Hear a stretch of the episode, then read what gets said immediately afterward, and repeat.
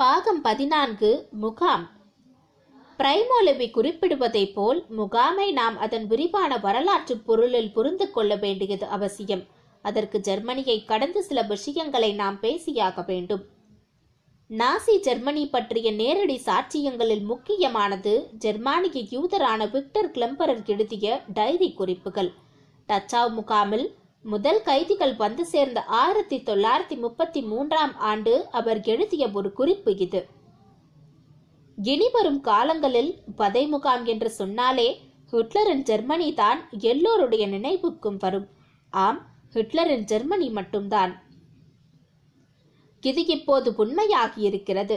வதை முகாம்கள் என்றால் உடனே ஹிட்லரும் நாசிகளும் யூதர்களும் தான் நம் நினைவுக்கு வருகிறார்கள். ஆனால் வதை முகாம் என்பது ஹிட்லரின் கண்டுபிடிப்பும் அல்ல முதல் வதை முகாம் ஜெர்மனியில் உருவாகவும் அல்ல. ஆயிரத்தி தொள்ளாயிரத்தி தொன்னூற்றி ஐந்தாம் ஆண்டு பிரிட்டிஷ் போலீஸ் சமூகவியலாளர் சிக்மண்ட் பாமன் கேள்வியொன்றை எழுப்பினார். அறிவொளி காலகட்டம் புரட்சிகளின் காலகட்டம் என்றெல்லாம் நூற்றாண்டுகளை வகைப்படுத்துகிறோம். இருபதாம் நூற்றாண்டை எப்படி அழைப்பது இந்த காலகட்டம் எதை கொண்டு அறியப்பட்டது? அதை எப்படி மதிப்பிட வேண்டும்? விடையை அவரே அளிக்கிறார். எதிர்வரும் சந்ததியினர் இருபதாம் நூற்றாண்டை முகாம்களின் நூற்றாண்டு என்றே நினைவு கூறுவார்கள். நாசிகளின் முகாம்களை மட்டுமல்ல வெவ்வேறு இடங்களில் உலகெங்கும் முளைத்த முகாம்களை ஆராய்ந்த பிறகே அவர் இந்த முடிவுக்கு வந்து சேர்ந்தார். வதை முகாமை ஒரு புதிய வடிவத்தில் தொடங்கி வைத்த ஒரு முக்கியமான நிகழ்வாக முதல் உலகப் போர் கருதப்படுகிறது. இந்த போரின் போது கிட்டத்தட்ட மூன்றாயிரம் ஜெர்மானியர்களும் ஆஸ்திரியர்களும் ஆஸ்திரேலியாவில் உள்ள முகாம்களில் அடைக்கப்பட்டனர். முதல் உலகப் போர் நடைபெறுவதற்கு காரணமாக இருந்த நிகழ்வாக சொல்லப்படும் ஆஸ்திரிய ஹங்கேரி ஆக்டியூக் ஃபெர்டினாண்ட் படுகொலை ஒரு செர்பியரால் நடத்தப்பட்டது என்பதால் செர்பியர்கள் பெரும் எண்ணிக்கையில் சிறைப்பிடிக்கப்பட்டு வதை முகாம்களில் அடைக்கப்பட்டனர். இரண்டாம் உலகப் போரின் போது காளான்களைப் போல் முகாம்கள் அடுத்தடுத்து முளைத்தன. ஜப்பான் ஹாங்காங்கை ஆக்கிரமித்த போது தன் எதிரிகளை முகாம்களில் முடக்கி வைத்தது. டிசம்பர் ஆயிரத்தி தொள்ளாயிரத்தி நாற்பத்தி ஒன்று தொடங்கி தென்கிழக்கு ஆசியாவை குறிவைத்து ஆக்கிரமித்த ஜப்பான் பல்லாயிரக்கணக்கான போர்க்கைதிகளை வதை முகாம்களில் அடைத்தது. ஒரு கணக்கின்படி நேச நாட்டு படைகளை சேர்ந்த ஒரு லட்சத்தி முப்பதாயிரம் வீரர்கள் ஜப்பானால் சிறைப்பிடிக்கப்பட்டனர் இந்த முகாம்களில் பலவற்றில் கைதிகள் கட்டாய பணியில் ஈடுபடுத்தப்பட்டனர். கடினமான சூழலில் பசியிலும் நோயிலும் பாடும்படி விடப்பட்டனர்.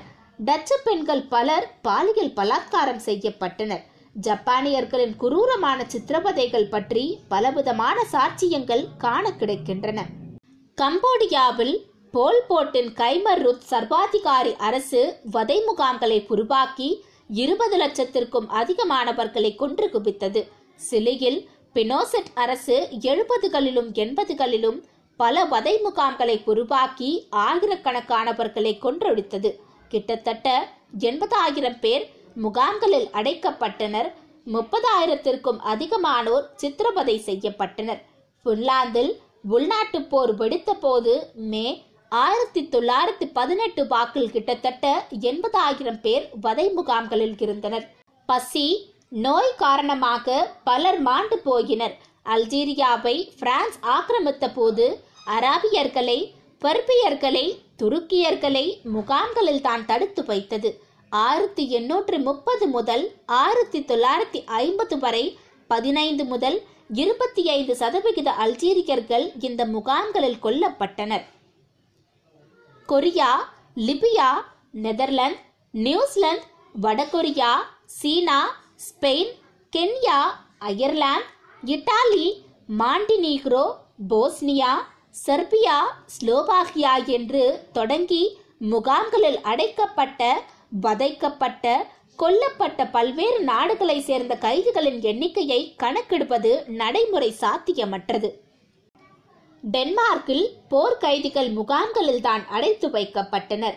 மார்க்சியத்திற்கு எதிரான போர் என்னும் பெயரில் அர்ஜென்டினாவின் இராணுவ ஆட்சியாளர்கள் ஆயிரத்தி தொள்ளாயிரத்தி எழுபத்தி நான்கு முதல் ஆயிரத்தி தொள்ளாயிரத்தி எண்பத்தி மூன்று நடத்திய தீவிர வேட்டையின் போது நாடு முழுக்க முன்னூறு ரகசிய வதை முகாம்கள் உருவாக்கப்பட்டு பல்லாயிரக்கணக்கானவர்கள் சித்திரவதை செய்யப்பட்டு கொல்லப்பட்டனர்.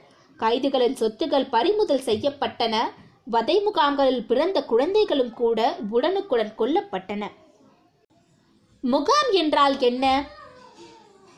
முகாம் என்பது ஒரு தற்காலிக தங்குமிடம்.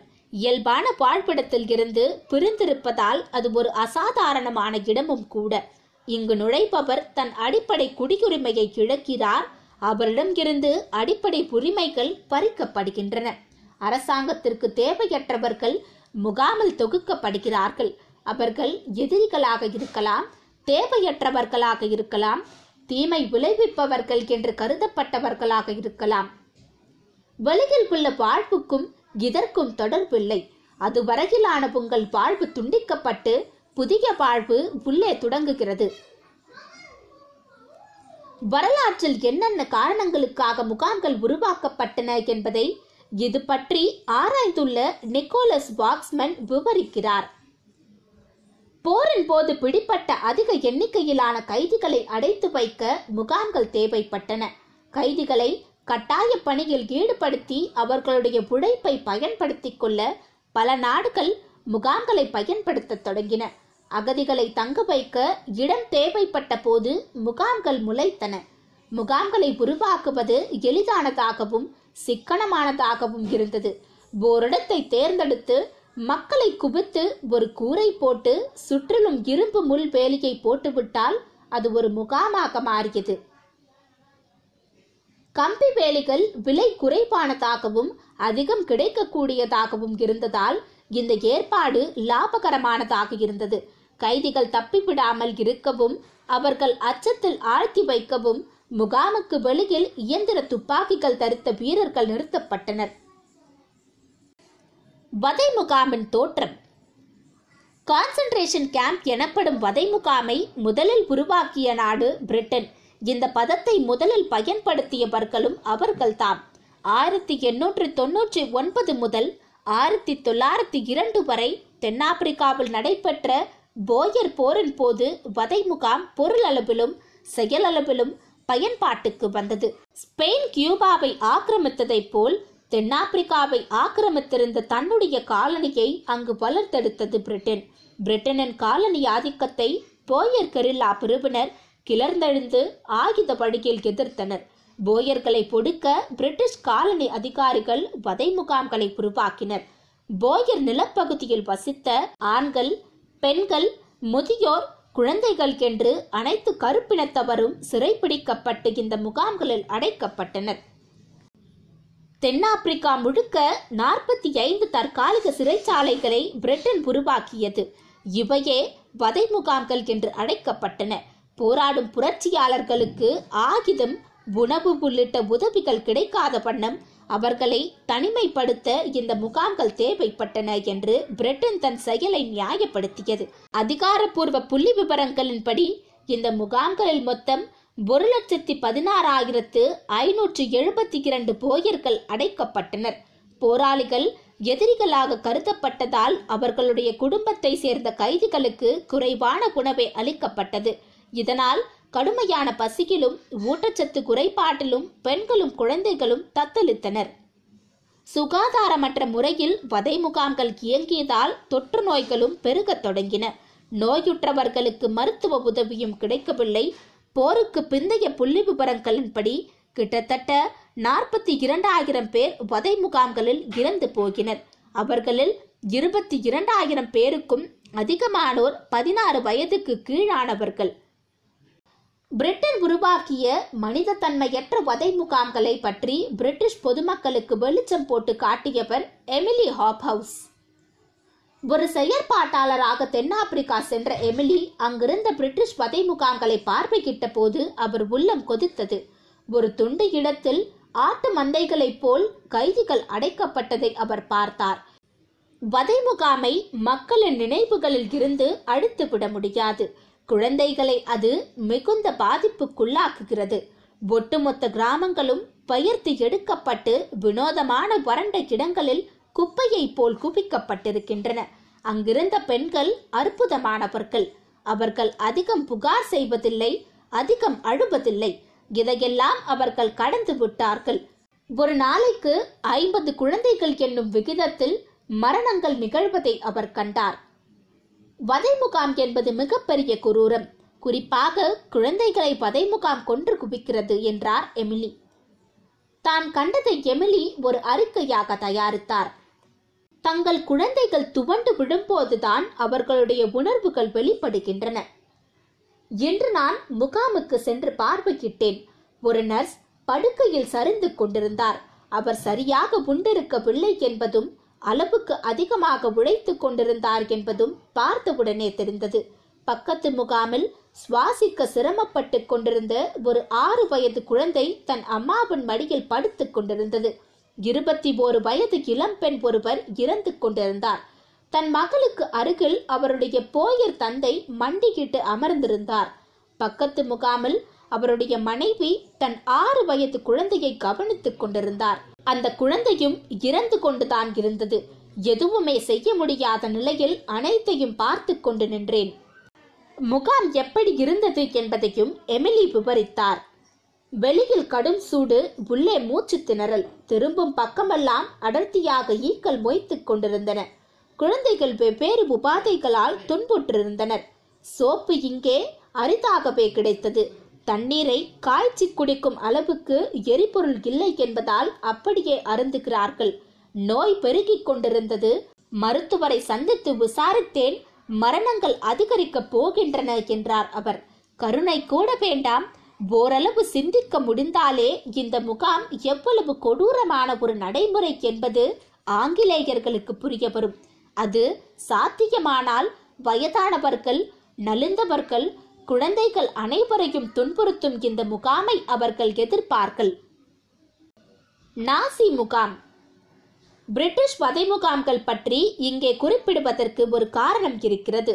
ஏப்ரல் ஆயிரத்தி தொள்ளாயிரத்தி நாற்பத்தி ஒன்றில் நாசிகளின் ஆதரவுடன் ஒரு திரைப்படம் ஜெர்மனியில் வெளியிடப்பட்ட போது கும்பல் கும்பலாக ஜெர்மானியர்கள் திரண்டு வந்து அதை கண்டு கழுத்தனர்.